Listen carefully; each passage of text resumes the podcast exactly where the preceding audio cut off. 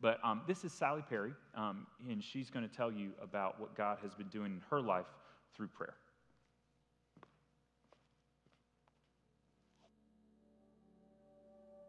Our grandson, Jonathan, was two years old.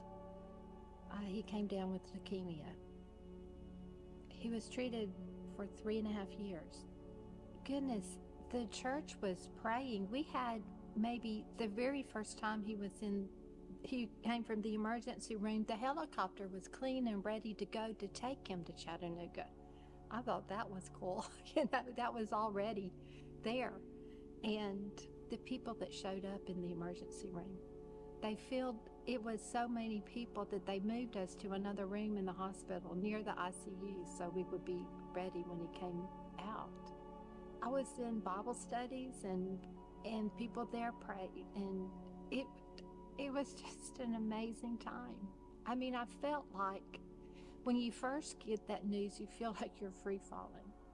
But I felt like I was caught and secure. God God meets us in the storm, and I found that to be true.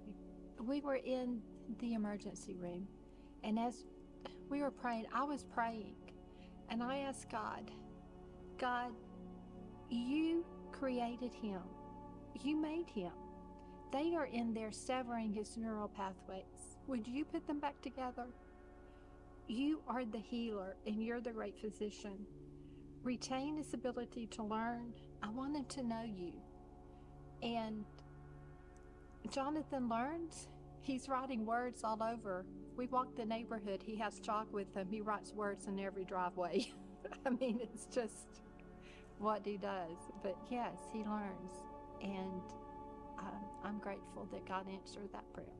One time I was staying with him for the week. He had a stomach virus and was just in the hospital.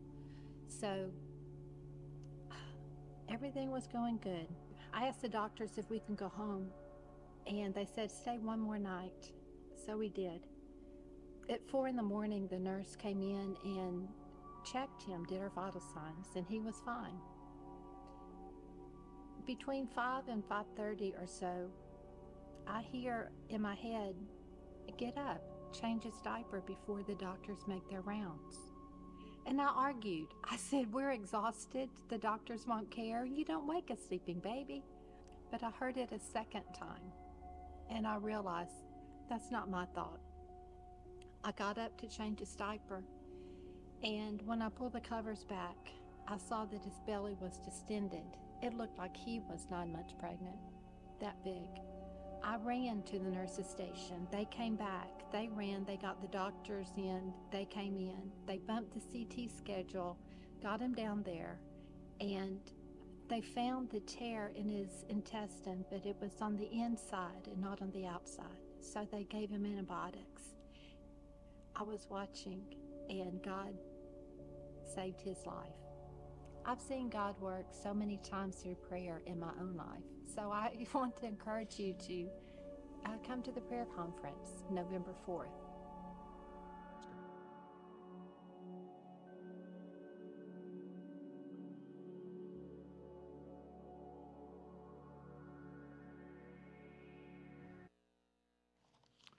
Wasn't that so much better than me just telling you to come? Um, we're excited to see what God will do in us and through us as we, as a people, go deeper in relationship with Him. Uh, we're going to open the scriptures together. Um, we'll be jumping through several scriptures, uh, but we'll start in Genesis chapter 16. Uh, we're not going to put the scriptures on the board um, today. I've, I've, been trying to emphasize uh, just bring, bring your Bibles. Um, if you don't, pull up your phone. Um, if you don't have a Bible, we'll give you a Bible. Um, but we, I just would love for you to just be focused on, on the Word of God. Um, by way of introduction, I'll tell you about something that happened in September of 2020. It's not in the Bible. Um, September of 2020, the leaders of modern day Israel, um, as well as the leaders of the United Arab Emirates and Bahrain, they signed a historic peace agreement brokered by the United States which the United States was heavily involved with, is at the, the White House in Washington, D.C. It was the first time that the UAE and the Bahrain and Bahrain as, as individual nations recognized Israel's sovereignty as a nation and their right to exist. They opened up diplomatic um, communication between the nations. In the months that followed, a couple other nations, Morocco and Sudan, joined on to these historic, significant peace agreements where Muslim nations and Israel opened up diplomatic ties. There's been kind of some talk about that with all the craziness of our world today, with Israel and Hamas and war and violence. That a few years ago, there was actually some hope that maybe some of the Muslim nations and Israel could have some diplomatic ties. I bring that up not because I really want to become a political commentator on Middle East events, but rather because I like to talk about the Bible. And the name of those historic peace agreements is really interesting. And maybe, for some of us, might be significant to what we're talking about today. Because those peace agreements between two Arab nations and then two other Muslim nations that were non Arab, oh, as well as Israel, they called those historic peace agreements, anybody know? The Abraham Accords. Now, why would they do that? The Abraham Accords was because the traditional view is that Jews are descended from Isaac, one son of Abraham, and Arabs are descended from Ishmael, the other son of Abraham. So, bringing together the descendants of Isaac and Ishmael, that is what they're trying to do in the Abraham Accords. Now, I'll say, um, Scripture doesn't say that um, Arabic peoples or Muslims are descended from um, Ishmael. The Jewish historian Josephus is where that idea originated, and Muslims have adopted that idea. It may or may not be true. In fact, if you really look at it, the history, the research behind that, I'm not necessarily convinced that when we look at the struggle that we see today between Jews and Arabs, I don't think it's as simple as saying this is descendants of Isaac and descendants of Ishmael. Muslims claim that, but I'm not sure that's something that Christians should affirm if we actually do the research ourselves. But there's no question, there's a lot of intensity there in our current events. And so many will, for good reason, I think, look back to Scripture and say, what does Scripture tell us about that? And maybe, and some people think there are answers in our passage of Genesis for what happens there. I, am going to tell you something a little bit different. I'm, I'm going to I'm going to go Pauline in this passage. Pauline, as in the Apostle Paul. I'm going to go with his view of this passage. And I don't think this passage is so much about the debate between Islam and Judaism and then later Christianity. I think this passage is about grace and works. There's a lot for us to see in the aftermath of that, but we'll go there, okay? I'm going to go through three big passages Genesis 16, Genesis 21, and then Galatians 4. You know that for the last few weeks, we spent the month of September um, talking about people that had face to face encounters with Jesus, encountering God in the person of Jesus in those gospel narratives. That's how we spent September. Uh, October, we're going into Abraham's family and we're seeing how Abraham's family encountered God face to face multiple times, multiple people in Abraham's family. We did two weeks about um, Abraham and kind of those encounters that focused on Abraham. Last week we talked about Sarah, where actually Abraham encountered God for a third time, but it was actually for Sarah that was really more a part of the story we looked at last week. Uh, this week we're going to talk about Hagar. And so as we open the scriptures, we've got three passages we're going to unpack them slowly but thoughtfully. And I'm going to give you two word summaries of each of the three passages. I'm going to wrap it up together in the end. So that's what we're looking for two word summaries that wraps this whole story all up for us. Um, so we'll start in Genesis chapter 16, uh, verse 1. Now, Sarai, Abram's wife, had borne him no children. It's significant. That's our starting point here. Now she had a female Egyptian servant whose name was Hagar. And Sarai said to Abram, Behold, now, the Lord has prevented me from bearing children. Go into my servant. It may be that I shall obtain children by her. And Abram listened to the voice of Sarai. So after Abram had lived 10 years in the land of Canaan, Sarai, Abram's wife, took Hagar the Egyptian, her servant, and gave her to Abram, her husband, as a wife. And he went in to Hagar, and she conceived. And when she saw that she had conceived, she looked with contempt on her mistress, that being Sarah. And Sarai said to Abram, May the wrong done to me be on you. Whoa, what a shift. Didn't, didn't really see that coming. Sounds like the story goes the way she wants it to. But then all of a sudden, may the wrong done to me be on you. I gave my servant to your embrace, and when she saw that she had conceived, she looked on me with contempt. May the Lord judge between you and me. But Abram said to Sarai, Behold, your servant is in your power. Do to her as you please. And Sarai dealt harshly with her, and she fled from her. The angel of the Lord found her by a spring of water in the wilderness, the spring on the way to Shur. And he said, Hagar, the, son, the servant of Sarai, where have you come from and where are you going? She said, I'm fleeing from my mistress, Sarai. The angel of the Lord said to her, Return to your mistress and submit to her. The angel of the Lord also said to her, I will surely multiply your offspring so that they cannot be numbered for multitude. And the angel of the Lord said to her, Behold, you are pregnant, you shall bear a son. You shall call his name Ishmael, because the Lord has listened to your affliction. He shall be a wild donkey of a man, his hand against everyone, and everyone's hand against him. And he shall dwell over against all his kinsmen.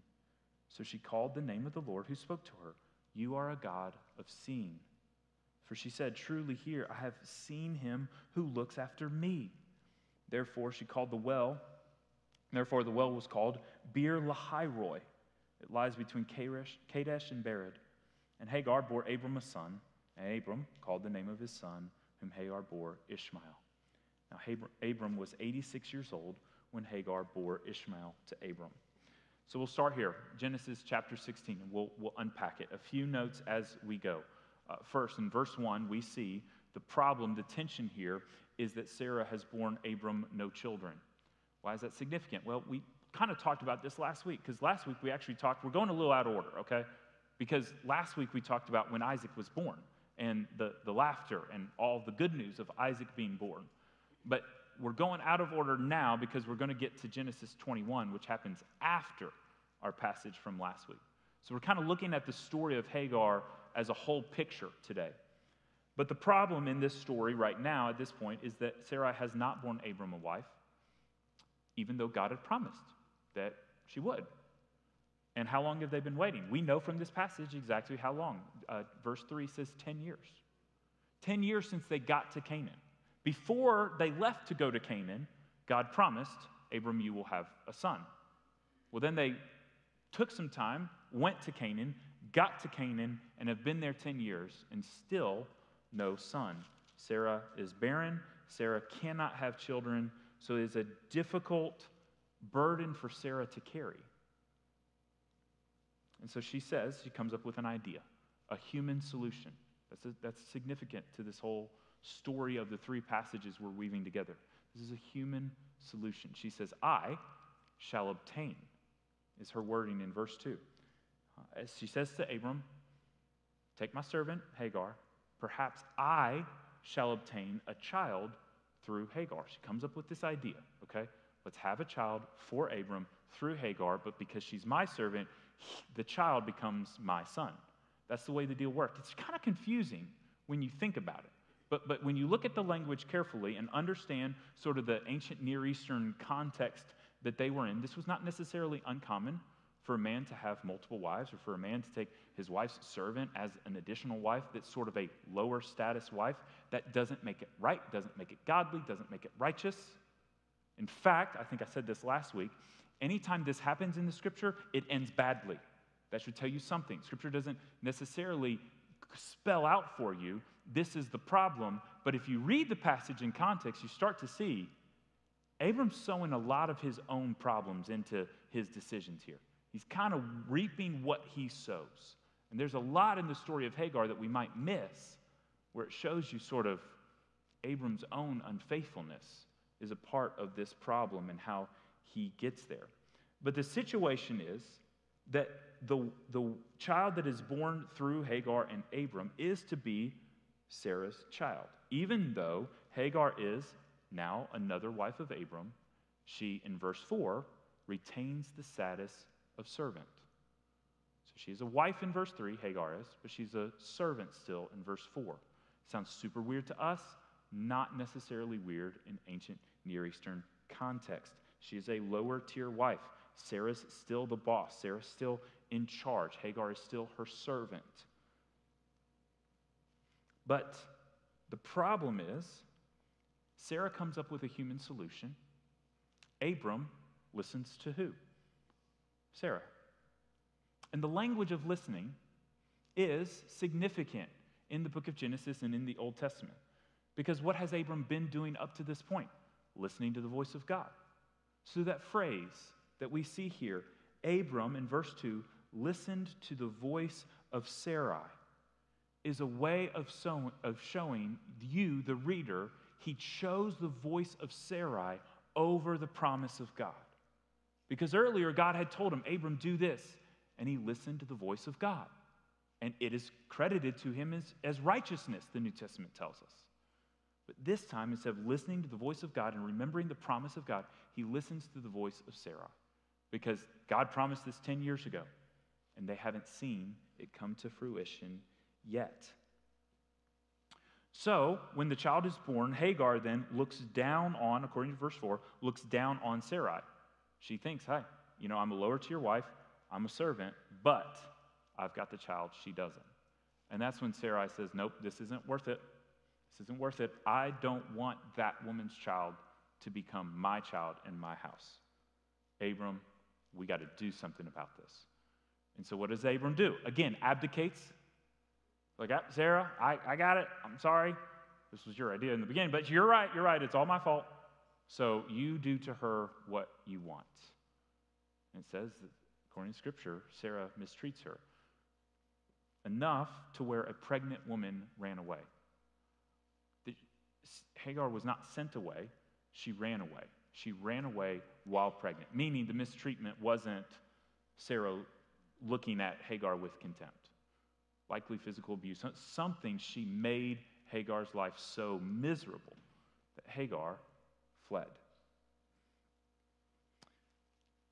Let me ask you a question, though. Maybe this is part of the passage you've never thought about before. Where did Hagar come from? She came from Egypt. There's something about Egypt in the scriptures, in the, in the Old Testament, that is so significant. There's, there, Egypt is a major player throughout Old Testament history. You got to know something about Egypt to understand. You know the major redemptive story of the Old Testament is God calling his people, miraculously providing his people an exit out of slavery in Egypt. But they get there by choice. Egypt is a provision for the nation in a time of famine. There's lots of stories of Egypt in the Old Testament. But what about Abram's life? Three weeks ago, I told you about the original time that God showed up to Abram. And God spoke to Abram. Genesis 12, God speaks to Abram. He calls him out. He gives him a promise. He says, Do this, go to Canaan. 10 years before our passage here today, Genesis 16, 10 years after Genesis 12, we're told. And what happens at the end of Genesis 12? There's a famine in Canaan. Beginning of Genesis 12, faithful Abram leaves um, modern day Babylon, or, what, what became Babylon, not modern day, but what became Babylon later. He leaves that area, Fertile Crescent, Mesopotamia, leaves that area to go to Canaan, the promised land, modern day Israel. But then there's a famine, so he goes where? Egypt. What does he do when he gets to Egypt? Faithful ambassador of God. He walks into Egypt and he says, Sarah, wife, Sarah, you're beautiful. You're also my half sister. So let's play up the sister part and let's not talk about the wife part. And at the end of chapter 12, a crazy story, Pharaoh, the ruler of Egypt, takes Sarah, Abram's wife, the wife of promise, into his house as a wife. And then it goes bad for Pharaoh. And Pharaoh eventually recognizes it's going bad for me because, and whether that is crops or livestock or something, in some way, God is showing judgment on Pharaoh's household because Pharaoh has taken another man's wife into his house. This is Genesis 12. And then Pharaoh's like, Abram, you lied to me, get out of here. But here are the servants and livestock and all of this stuff that I'm giving to you. Get out. First, it came as sort of a dowry for Sarah because, because there was an exchange there. Eh, Pharaoh took Sarah as his wife and gave, made Abram rich, basically. But with that came what? Servants. So, where did Hagar come from? Sarah and Abram came from the opposite direction of Egypt. Hagar very likely did not come from Ur of the Chaldeans. Hagar very likely was there as a part of the household of Abram and Sarah because of what? Abram's disobedience in the first place. How does Sarah end up with an Egyptian slave? Because she was once the wife of the Egyptian ruler. And then when she was sent out of the house of the Egyptian ruler, she took her servants with her. That's what Genesis 12 says. So here's Abram's faithfulness baked into this account, faith, faithlessness baked into this account, to where it's like the, when Moses is writing this record for us, and we see that Hagar is an Egyptian, it should send, us, send a flag up into our minds like, why is there an Egyptian there? Oh, yeah, because Abram once chose a human solution. I need, I need Pharaoh to protect me over the divine promise. Sarah is my wife through whom God's going to bless me and give me a child. And so this is not the first time that we have this problem of Abram choosing human solution over God's providence and provision. So it's significant here. It's also significant as to why Sarah had this idea in the first place. Because how faithful had her husband been to her? Well, he gave her away to another man. So there's something there that Sarah just doesn't see this as a big deal. Here, take, take Hagar, make her your wife. Oh, she's pregnant. Let's get rid of her. Let's mistreat her. Very harsh, very, very hard story. But we're here to talk about how God encounters Hagar.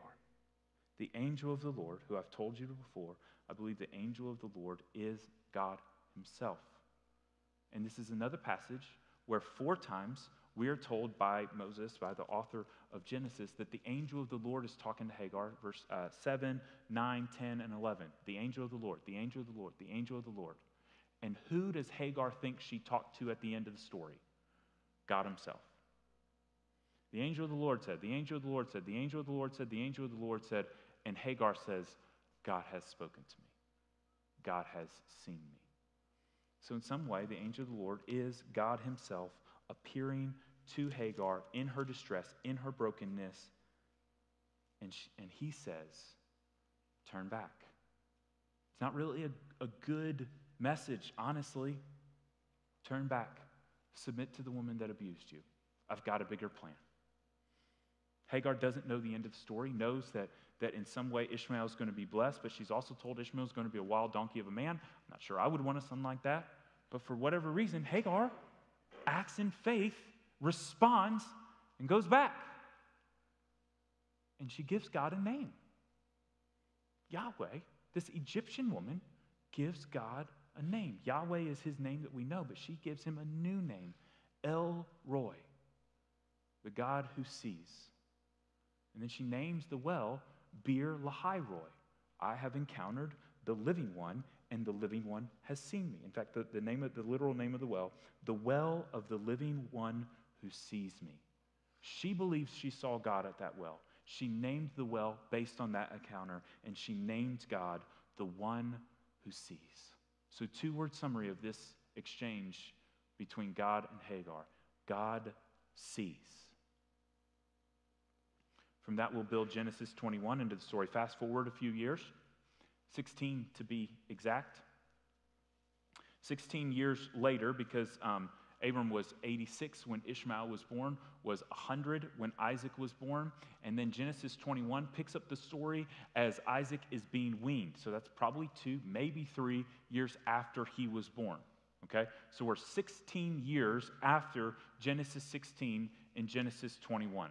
Isaac is about 16 years old, or sorry, Ishmael is about 16 years old. Isaac is recently born, and there's drama in the household of Abraham again. By the way, um, God changes their names from Abram and Abraham um, and from Sarai to Sarah.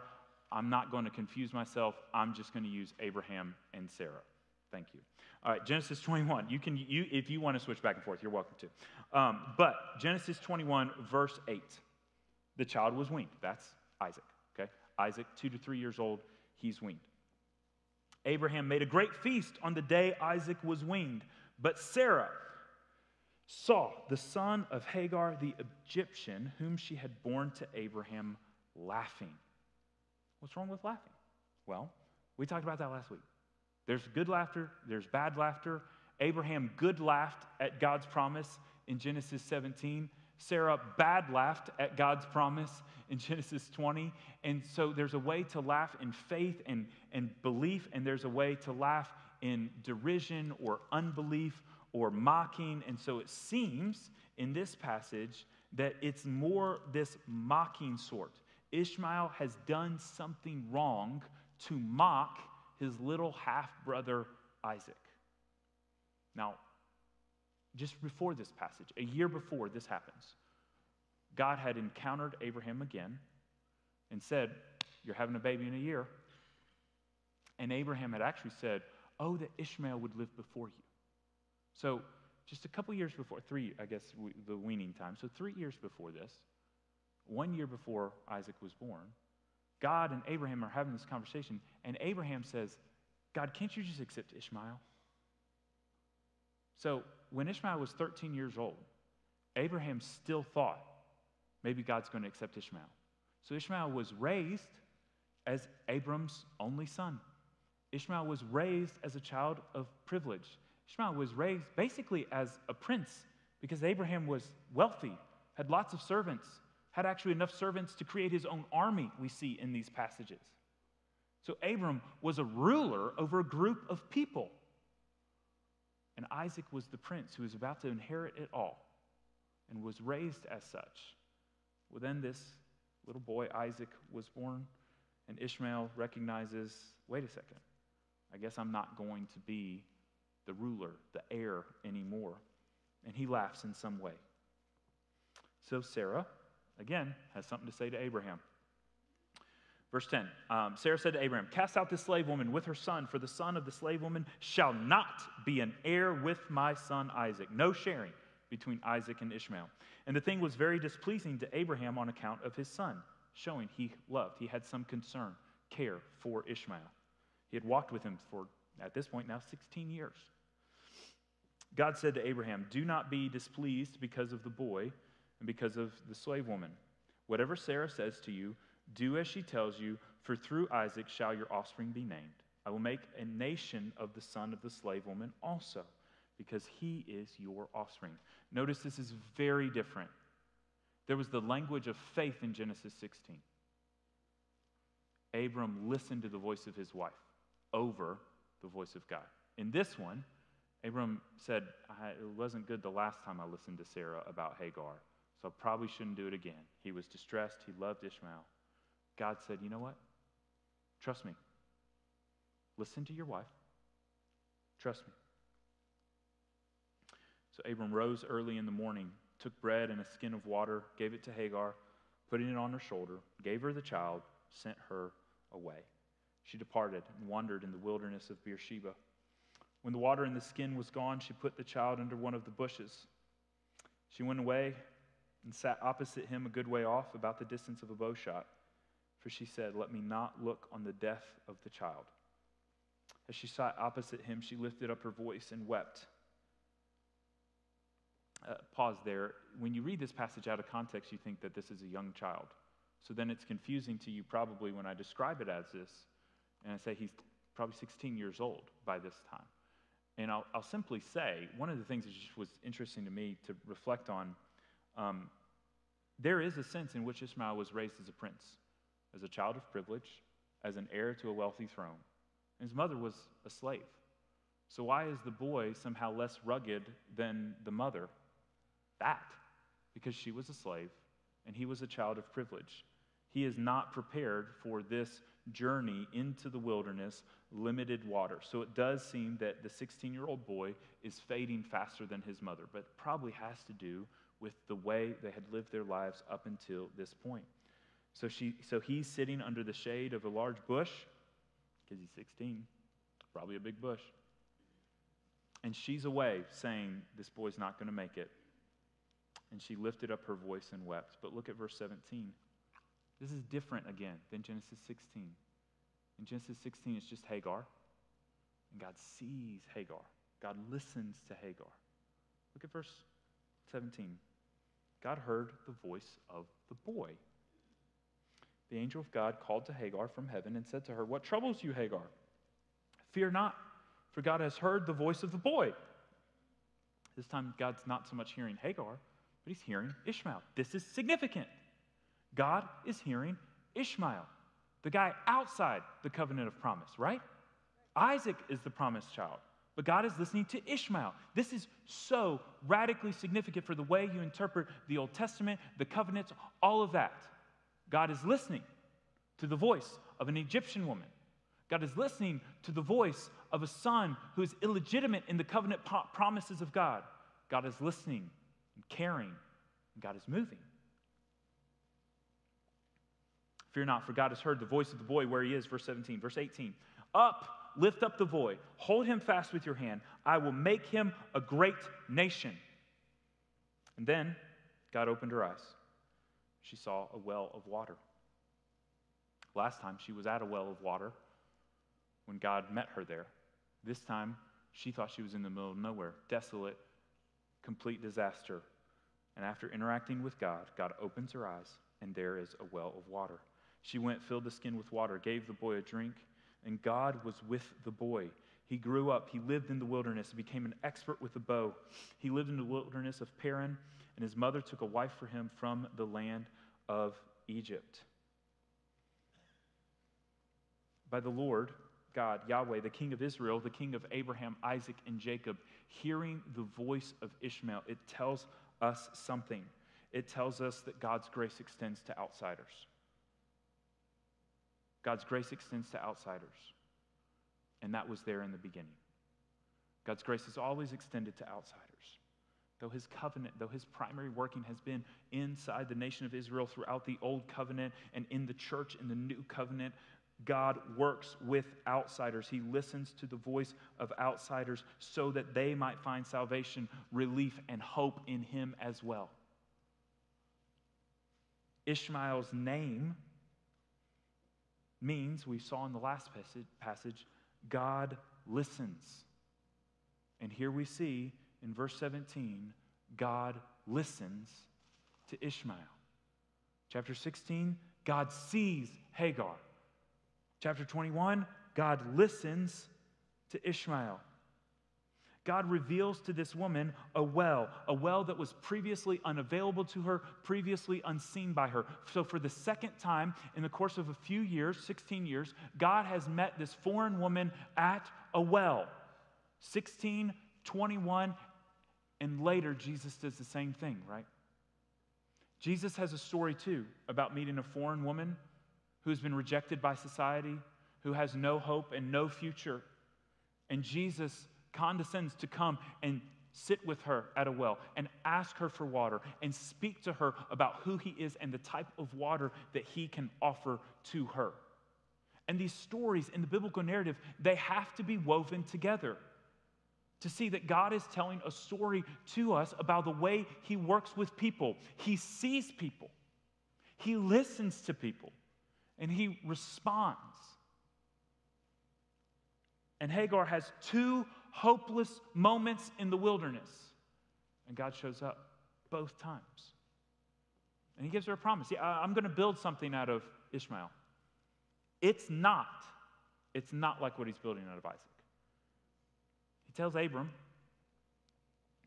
that um, in verse, uh, verse 12 and 13, he says, Abram, every promise I gave you is going to be fulfilled in Isaac. Through Isaac, your offspring shall be named, in verse 12. A phrase that the New Testament picks up on a couple of times, actually. Through Isaac, your offspring will be named, God says. But Ishmael's going to have his own nation. But it's not necessarily a covenant of promise. It's not salvation for the descendants of Ishmael. It's just he's going to be a great man. He's going to have people that come from him. But the covenant of promise is Isaac. So, two two word summaries God sees in Genesis 16, God listens in Genesis 21. Now, what does Paul have to say? This passage has confused you and you're not sure what you're supposed to take from it, what your application is yet, let's see if Paul can help us out. Galatians 4 21 through 31. Let's see, listen, before we go there, okay, let's just see. Let's try to predict what's Paul going to say here? How's Paul going to make sense of this? Do you have any idea of how Paul is going to put that gospel bow on this crazy story where it seems like the chosen people of God are really super wicked? Because that's the reality, right? Abram is not acting in faith, Sarah is not acting in faith, but they're still receiving the promise from God. So, where's the gospel bow here that the new covenant is going to give us? Let's look, verse 21, Galatians 4. Tell me, you who desire to be under the law, do you not listen to the law? For it is written that Abraham had two sons, one by a slave woman and one by a free woman. But the son of the slave was born according to the flesh, while the son of the free woman was born through promise. Now, this may be interpreted allegorically. These women are two covenants. One is from Mount Sinai, bearing children for slavery. She is Hagar. Now, Hagar is Mount Sinai in Arabia. She corresponds to the present Jerusalem, for she is in slavery with her children. But the Jerusalem above is free, and she is our mother. For it is written, Rejoice, O barren one who does not bear. Break forth and cry aloud, you who are not in labor, for the children of the desolate one will be more than those of the one who has a husband. Now, you, brothers, like Isaac, are children of promise. But just as at that time he who was born according to the flesh persecuted him who was born according to the Spirit, so it is now. But what does Scripture say? Cast out the slave woman and her son, for the son of the slave woman shall not inherit with the son of the free woman. Just read that. So, brothers, we're not children of the slave, but of the free woman. Thanks, Paul. But what? These two women who suffered, uh, went through great trauma in this whole thing. And now Paul comes in and says, look, their lives are to be interpreted allegorically. And listen, let's just say that's how Scripture works. Real people, real lives, real suffering, real pain, and God is telling His story above and beyond what's happening in their lives. God is telling a greater story that Hagar and Sarah could not have imagined. Abraham could not have imagined. Isaac and Ishmael could not have imagined the story that God was telling here. But it's really simple. It's actually a really simple story. I'm going to tell you what Paul said and try to make it simple. What Paul says is Abraham had, had a choice right in front of them. God's made a promise. Abraham, are you going to embrace that promise through works or through promise? Are you going to embrace God's future of being a great nation and filling the land and having all these descendants? Are you going to do it on your terms or on God's terms? Are you going to do it through effort and human ingenuity or through waiting through the difficulty, through the silence, through the years in between all these visions. See, we think it's super great to be in Abraham's family because look at how often God shows up and just talks to him. But there's a 10 year gap, there's a 14 year gap. There's all these gaps where make it make you question like, I'm 99 now. Is this promise really going to happen? Abraham's choice was go the human way. The human way is listen to Sarah, have a child with Hagar, build your nation through Hagar. And that's going to be that's going to be the fulfillment of the promise. Look at what you already got. God said he was going to bless you, and then you went to Egypt, you were unfaithful, and who blessed you? Pharaoh did. Another example. Now, did God then bless him and, and make those livestock fruitful and, and make those servants expand and all that? Sure, absolutely. Really, Abraham's blessing came from God, not Pharaoh. But you see, it's a pattern of Abraham's life God's way, the human way. And, brothers and sisters, the same choice is here for us God's way, human way. The human way, according to Galatians 4, is to find your own solutions to life. You think this is what I want my life to look like. This is, this is what is good and right. This is what the good life is, so I'm going to pursue it this way. Abraham says the good life means descendants and kingdoms and, and many people that come and that are bearing my name. So, sure, God made a promise, but he hasn't followed through with that promise yet. So maybe I'm just going to try my solution Hagar and Ishmael. That's the human way. Sarah and Isaac, though, is God's way. It's long, it's hard, requires a lot more patience, a lot of confusion. You can figure out the human way. We know how the human way works. That story makes sense. But waiting 10 years and then 14 years and then just the next chapter, we're seeing Abraham walk up a hill with Isaac ready to kill him in a sacrifice. All because God cares more about Abraham's obedience and faith and trust in him. And God is leading him along, showing him this is what it looks like to choose the promise, to choose me. Human initiative only gets human results. Following, following the best of man's wisdom gets you results that are attained through man's wisdom. But the option for Abraham to build his line through grace or works was right in front of him, and he chose works, and it went badly. And so then God said, No, no, no. I'm going to help you. I'm going to correct you. I'm going to bring in this path through grace. What do we do about this? Do we rely upon divine grace and promise? Do we rely upon human initiative? True freedom in Christ only comes through divine action, not through human effort.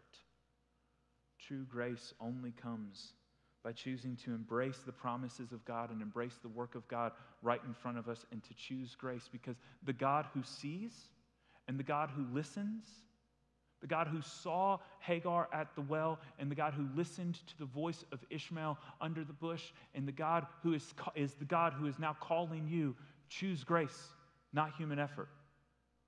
Choose to relate to me, choose to connect with me as children of promise and not children of the flesh. Romans 9, Paul quotes this language of being a child of Isaac.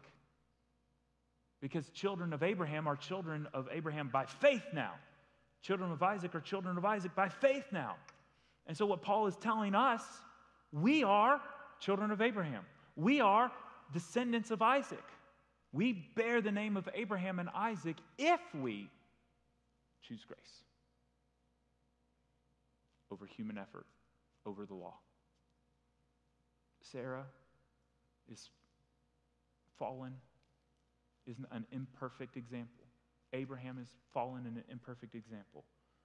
But they are representing to us the line of grace of trusting in God's promise. And Hagar, even though, and I'm just going to say it like it is, even though Hagar is more righteous and right than Sarah and Abraham in much of these stories.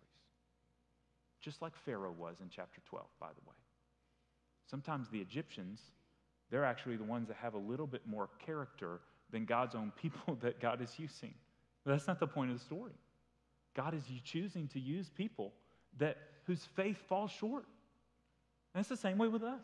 God chooses to use people whose faith falls short. Our obedience falls short. And He tells us stop choosing human action, choose grace instead. Our message for today six words God sees, God listens, choose grace. That's the story of Hagar and Ishmael and Isaac and Sarah. That's how it all boils down. God sees you and the discipline of remembering the places that God has, sees you, has seen you cultivates for us a great hope. The discipline of remembering the lowest points in our life when we feel like we have nowhere to turn and God has shown up. And I think so many of us have that. that was, that's what was so beauty, beautiful about listening to Sally today. The moment where it feels like all is lost, God sees you. God's there. He listens and He cares. That's the hope we need. That sometimes when we go 16 years before stories of God showing up and seeing us and listening to us, we discipline ourselves to remember God sees. And God listens. And in this passage, God listens to the foreigners. God sees the foreigners, God listens to the foreigners. One of the reasons why I kind of feel like oversimplifying the, the modern day uh, Muslim Jew um, uh, war and hatred, I feel like it's an oversimplification to talk about Isaac and Ishmael, is I think, I think that some people use that and say, well, Ishmael's a wild, wild donkey of a man. But God is reaching Arabs all around the world. God is reaching Arabic peoples all around the world. They are sinners. They are often violent. They are often selfish, much like any other people group, without the provision of God and without the witness of God and His presence and His witness within that people group. And it's so beautiful to be a part of this church where we get to hear stories about what God is doing around the nations, around the world, and to know a man in this church that has said, you know what? I'm going to learn Arabic. And I'm going to learn Arabic so I can read the Bible in Arabic with Muslims. I'm going to sit down and read the Bible in Arabic to Muslims because Muslims need Jesus, because Muslims need grace, and God is listening to those that call out for him. And so there's no way, there's no way to God without the shed blood of Jesus and without faith in Jesus, repentance, and new life that can come through him. But that path, that way is available to every people, to every nation, because God is listening. Such a beautiful story when you see it. God sees the foreigner, God listens to the foreigner. And God asks us Are you going to be a child of works or a child of the promise? Are you going to work your way into God's kingdom? Or are you going to receive His grace for new life? We've been talking for weeks about these encounters with God. And maybe you're one that's sitting there thinking, yeah, I wish that could be me. I wish I could be Nicodemus and talk to Jesus face to face. I wish I could be Abraham and whenever I mess up, God just shows up and tells me what I did wrong. I wish I could have those face to face interactions.